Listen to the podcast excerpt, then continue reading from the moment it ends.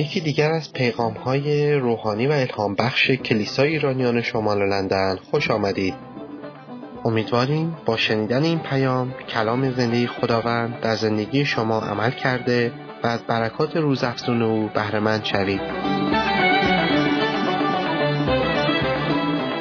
سال نو هدفی نو شناختی. واقعا امسال از همون شروع سال در سال 2019 ما هدفی تعیین کردیم که در سال نو ایرانی همون رو دنبال می‌کنیم. سال نو هدف نوی و شناختی نو. اگه به رساله فیلیپیان باب سه آیه هفت تا چهارده مراجعه کنیم که در طول صحبت من به اون اشاره خواهم کرد. پولس در اینجا هدف اصلی و واقعی خود را بیان می کند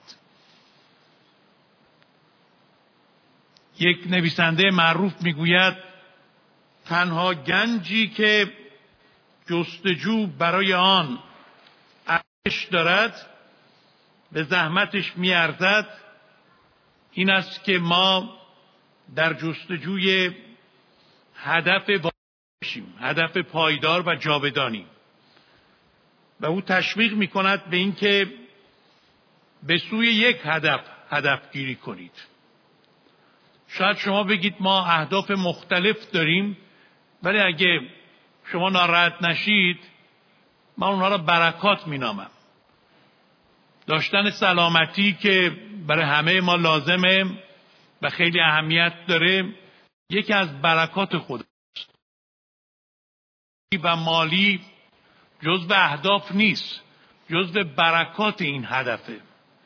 همینطور داشتن زندگی مرفع داشتن خانواده خوب و مناسب همه اینا جزو برکاتن. داشتن رتبه و مقام اجتماعی اینها جزو اهداف زندگی نیست برای یک مسیحی. بلکه آن چیزی که بسیار باعث فخر ماست و هیچ وقت نباید چیز دیگری جایگزین آن باشد هدفی بسیار بالا که ما در این باب سوم فیلیپیان این را به صورت خیلی روشن می‌بینیم و در حقیقت باید بگم هیچ جایی مثل این باب هدف یک مسیحی مشخص نشد. شناخت عیسی مسیح مثل یک شمع روشنی می‌دونه که ما پروانهوار دور اون میچرخیم. یا مانند خورشید درخشانی می‌بینه که تمام کره زمین دور این خورشید میچرخن و خورشیدی که هیچ وقت نورش به پایان نمی‌رسه. و اینجا نام می‌بره پولس رسول. هدفهایی که داره در دور عیسی مسیح میچرخه اولیش اینه که شناخت جدید و عمیقی پیدا کنه. در آیه هفتم میگه من تمام سعی من اینه که به سبب فضیلت معرفت خداوند خود عیسی مسیح معرفت یعنی همان شناخت هر بهایی را بپردازم. من در مورد بهاش امشب امروز صحبت نمی کنم اونو می‌ذارم جلسه آینده. ولی میگه حاضرم هر بهایی بپردازم برای اینکه او را آنطوری که هست بشناسم. مسیح مانند یک اقیانوس بیکران وسیع و عمیق و پهناوریه که ما هنوز خیلی مانده به اعماق این اقیانوس برسیم. همینطور که در سرودها می‌خونیم عمیق کمی عمیقتر با تمام وجود در جستجوی این باید باشیم که به عمقهای بیشتر این شناخت عیسی مسیح برسیم. خود پولس رسول با همه عظمتی که داشت فروتنانه میگه من هنوز نرسیدم به اون عمقش ولی دارم تلاش می‌کنم تا اینکه شناخت او را به دست بیارم. در این جهان هیچ چیزی بالاتر و پرارزشتر از شناخت عیسی مسیح نیست. هیچ چیزی گرانبهاتر از رابطه نزدیک با او نیست.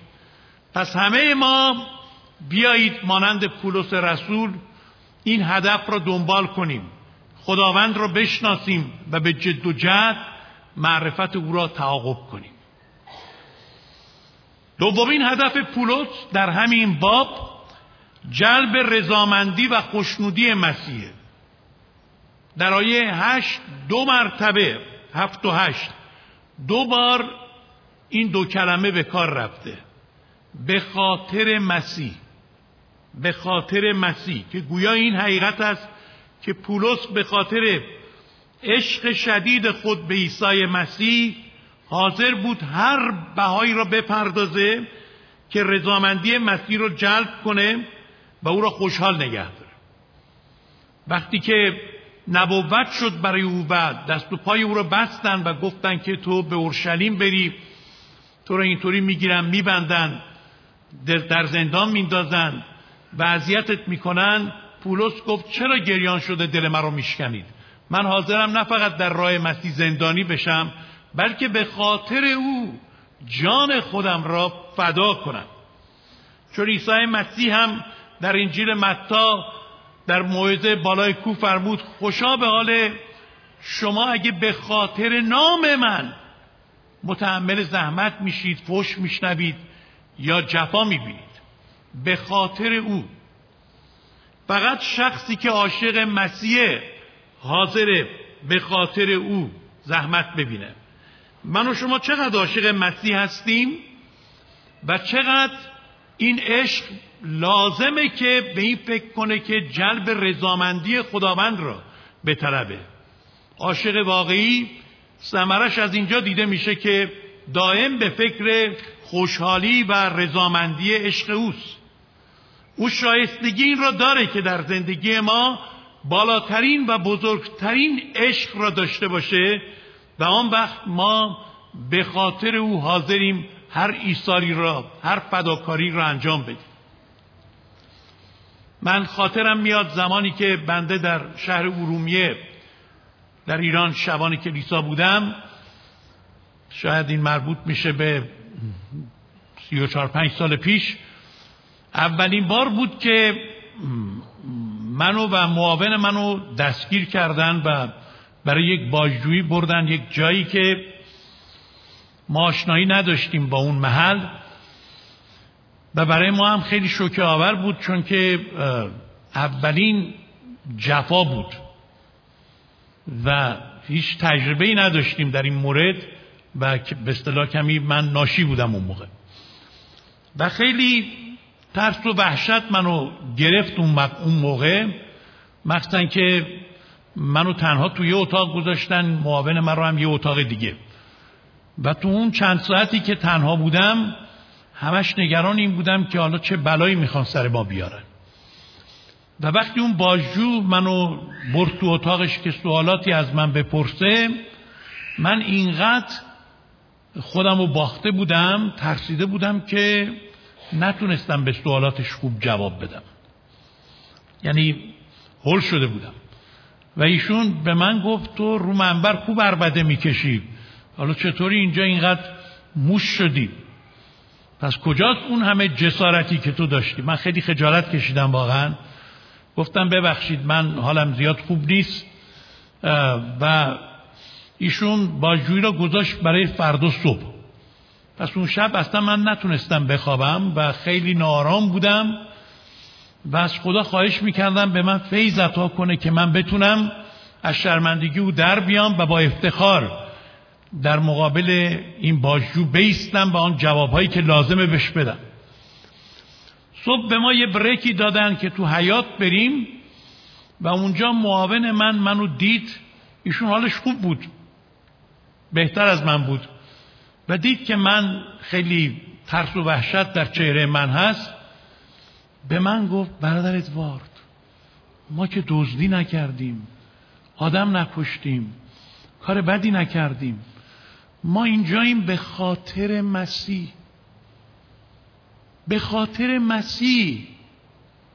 اون لیاقت اینو داره که به خاطر او هر زحمتی رو ببینیم. مردم به خاطر خیلی چیزهای فانی این دنیا به خاطر رسیدن به پست و مقام به خاطر حکومت کردن به خاطر پول به خاطر خیلی کارهای دیگه حاضرن سر ببرن خیانت کنن.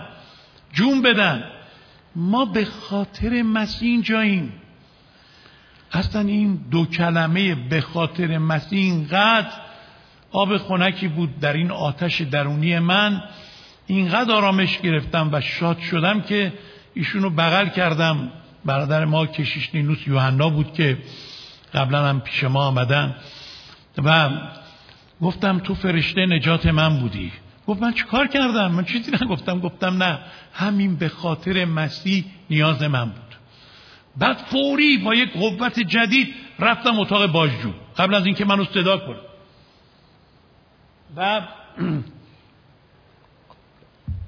به ایشون گفتم قربان من آمادم. هر سوالی داری از من بپرس. من اینجا آمدم تا به خاطر او هر زحمتی رو ببینم.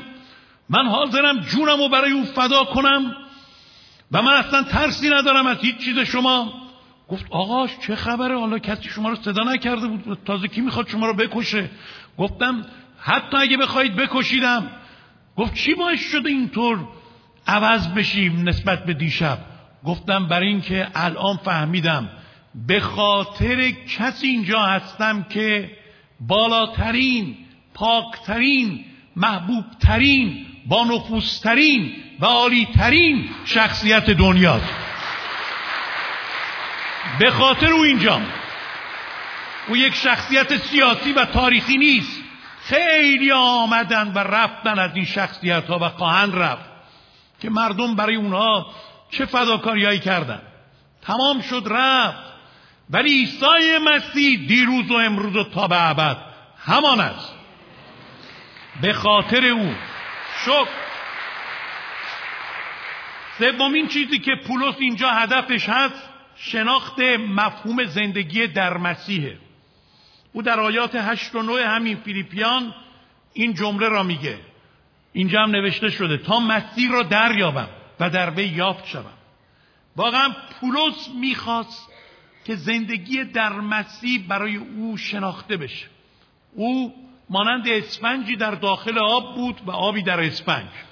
که نمی‌تونید بگید کدوم یکیه چون هر دو در همن مسیح گفت در من بمانید من در شما میمانم. او می‌خواست عملا این را بفهمه که مفهوم زندگی در مسیح یعنی چی و چه رابطه غنی هست زندگی در مسیح. زندگی در مسیح یعنی زندگی همگام با مسیح. هم تراز با مسیح هم سایز با مسیح. نه جلوتر از مسیح و نه پشت سر مسیح بلکه همراه با مسیح. با او قدم بزنیم. نه از او عقب بیفتیم نه از او جلو بیفتیم. و این درک این مفهوم که انسان بتونه اینقدر مشارکت صمیمی و عمیق با خداوند داشته باشه که با او راه بره. این مفهوم زندگی در مسیحه. من یک خونه رفتم خونه یکی از رهبران که عکس عیسی مسیح که داره در رو می‌زنه و میگه در رو باز کن من داخل بشم. اون عکس پشت در در جلوی همون دروازه خونه اونها این عکس قرار داشت. گفتم چه عکس مناسبیه که درست جلوی در قرار دادی. ولی این مسیح تا کی باید پشت در بمونه؟ وقتی این عکس رو می‌بینی فکر نمی کنی باید در رو باز کنی؟ گفت در رو خیلی وقت باز کردم ولی وقتی این عکس رو می‌بینم به من میگه یکم بیشتر باز کن. یکمی در رو بیشتر باز کن. او هنوز ما نیاز داریم که بتونیم در او بیشتر قرار بگیریم. با او بیشتر راه بریم.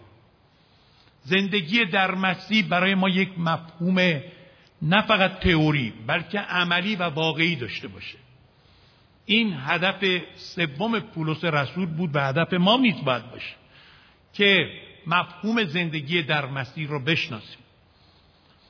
چهارمین نکته که خیلی عجیبه. پولس میگه من حاضرم رنج های مسیح رو بشناسم و شریک بشم در آن. شراکت در رنج های او رو بشناسم. این خیلی عجیبه. کسی که یک نفر رو خیلی دوست داره حاضر برای او رنجم بکش زندگی در مسیح همیشه نقل و کشمیش نیست. همیشه این نیست که ما وعده های خوب به شما بدیم. بله زندگی در مسیح زحمت هم داره. حتی در اروپا هم که ما می‌خوایم در مسیح زندگی کنیم باید از یک مقدار از چیزایی که خودمون خیلی بهش علاقمندیم ولی مانع رسیدن ما به هدفه دست بکشیم. اینجا ممکنه کسی را به اون شکل جفا نرسونن ولی خار بشمارن. او را کل پوک بدونن. با نظر تغییر آمیز و مسخره بهش نگاه کنن. بالاخره این خودم یک این خودش هم یک رنج روانی و فکری است. به خاطر مسیح ما باید حاضر باشیم. در بعضی موارد برای راستی بیستیم. هرچند به خاطر اون ضرر ببینیم. این خودش یک نوع زحمته. کلام خدا میفرماید همه کسانی که می‌خوان در مسیح عیسی زندگی کنند بدون استثنا زحمت خواهند کشید.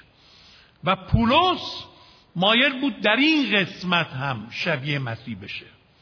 شبیه شدن به مسیح فقط این نیست که مثل مسیح ما تبدیل هیئت بشیم مثل مسیح روی دریا راه بریم مانند او معجزه کنیم.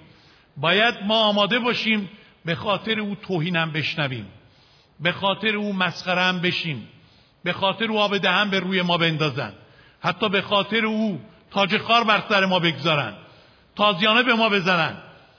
الان خیلی در ایران خدا رو شک که این نوع جفاهای جسمانی رم به خاطر عیسی مسیح متحمل می‌شوند و همینطور در جاهای دیگر دنیا.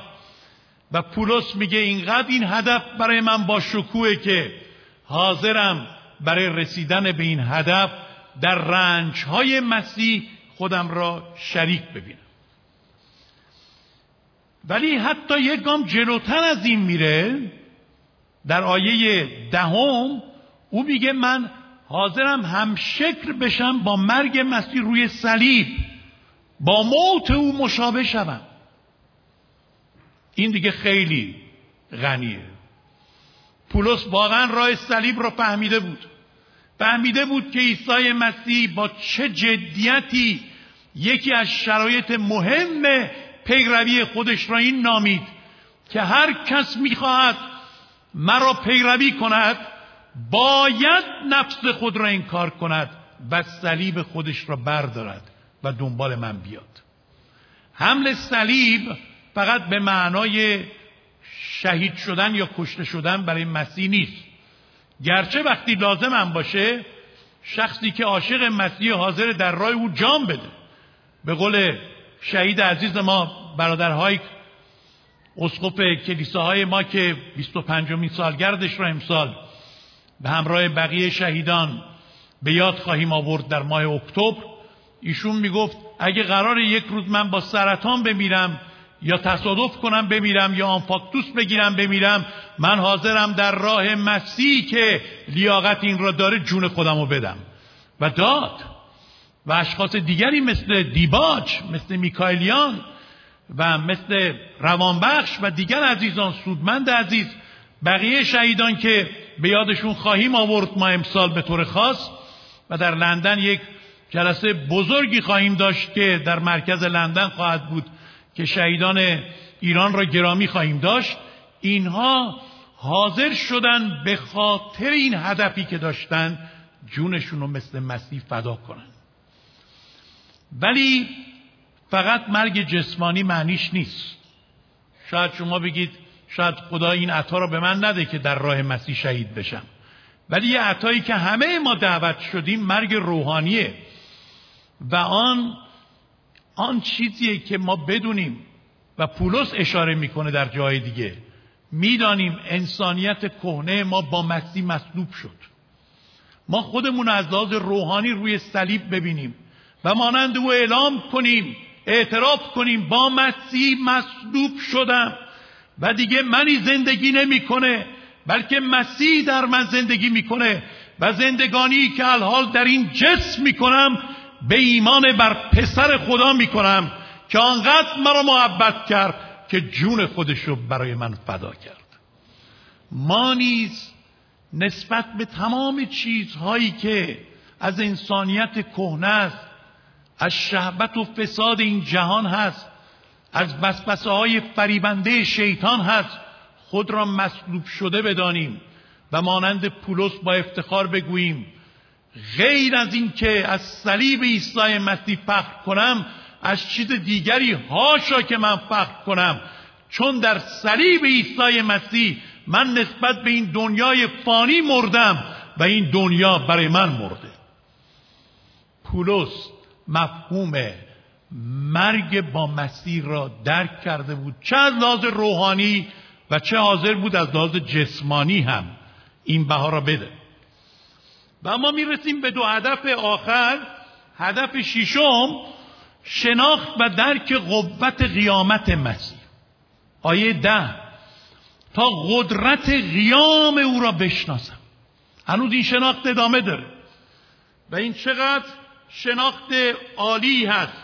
که پولس مایل بود که قوت قیام عیسی مسیح را آنگونه که هست بشناسه. قبلا این دعا را کرده بود برای کلیسای افسوس. در باب اول آیه 18 که دعای من اینه چشمان دل شما باز بشه تا عظمت بینهایت قوت خداوند ما را بشناسید که این چه عظمتی بود چه قدرتی بود. که این جسم مفلوک و بیجان را که اونجوری به طرز فجی کشتن به طرز با قوت و نیرومند از میان مردگان قیام داد. او را که در فساد کشتن در بیفسادی برخواست در ضعف کشتن در قوت برخواست برای فنا کشتن ولی غیر فانی برخواست بدن جسمانی او در آنجا تبدیل شد به یک بدن روحانی و جاودانی. و او بر مرگ پیروز شد و من خوشحالم که نوروز همزمان با فصل بهار عید قیام را هم داره که ما به زودی جشن می‌گیریم. در مورد هیچ پیغمبر دیگری جشن قیام وجود نداره. شما شنیدید در مورد یک پیغمبری بگن امروز جشن زنده شدن اوست. همه مردن و دیگه زنده نشدن. عیسی مسیح تنها منجی بود که در روی صلیب برای ما مرد در قبر دفن شد. روز سوم پیروزمندانه از میان مردگان برخاست و تا ابدالآباد زنده است و زنده خواهد بود. هللویا! و خداوند او را بالاتر از هر ریاست و قدرت و قوت و سلطنت و نام قرار داد. همه چیز را زیر پای او گذاشت و او را سر همه چیز به کلیسا داد. پولس میگه این قدرت قیام را من می‌خوام بشناسم. و می‌خوام این قدرت قیام در من نیز عمل کنه. وقتی قدرت قیام را بشناسیم ما در چه پیروزی بزرگی زندگی خواهیم کرد؟ نه تنها مسیح زنده میشه ما, ما هم با مسیح زنده میشیم. قیام ما هم با مسیح یکی میشه و ما با مسیح رابطه زنده خواهیم داشت.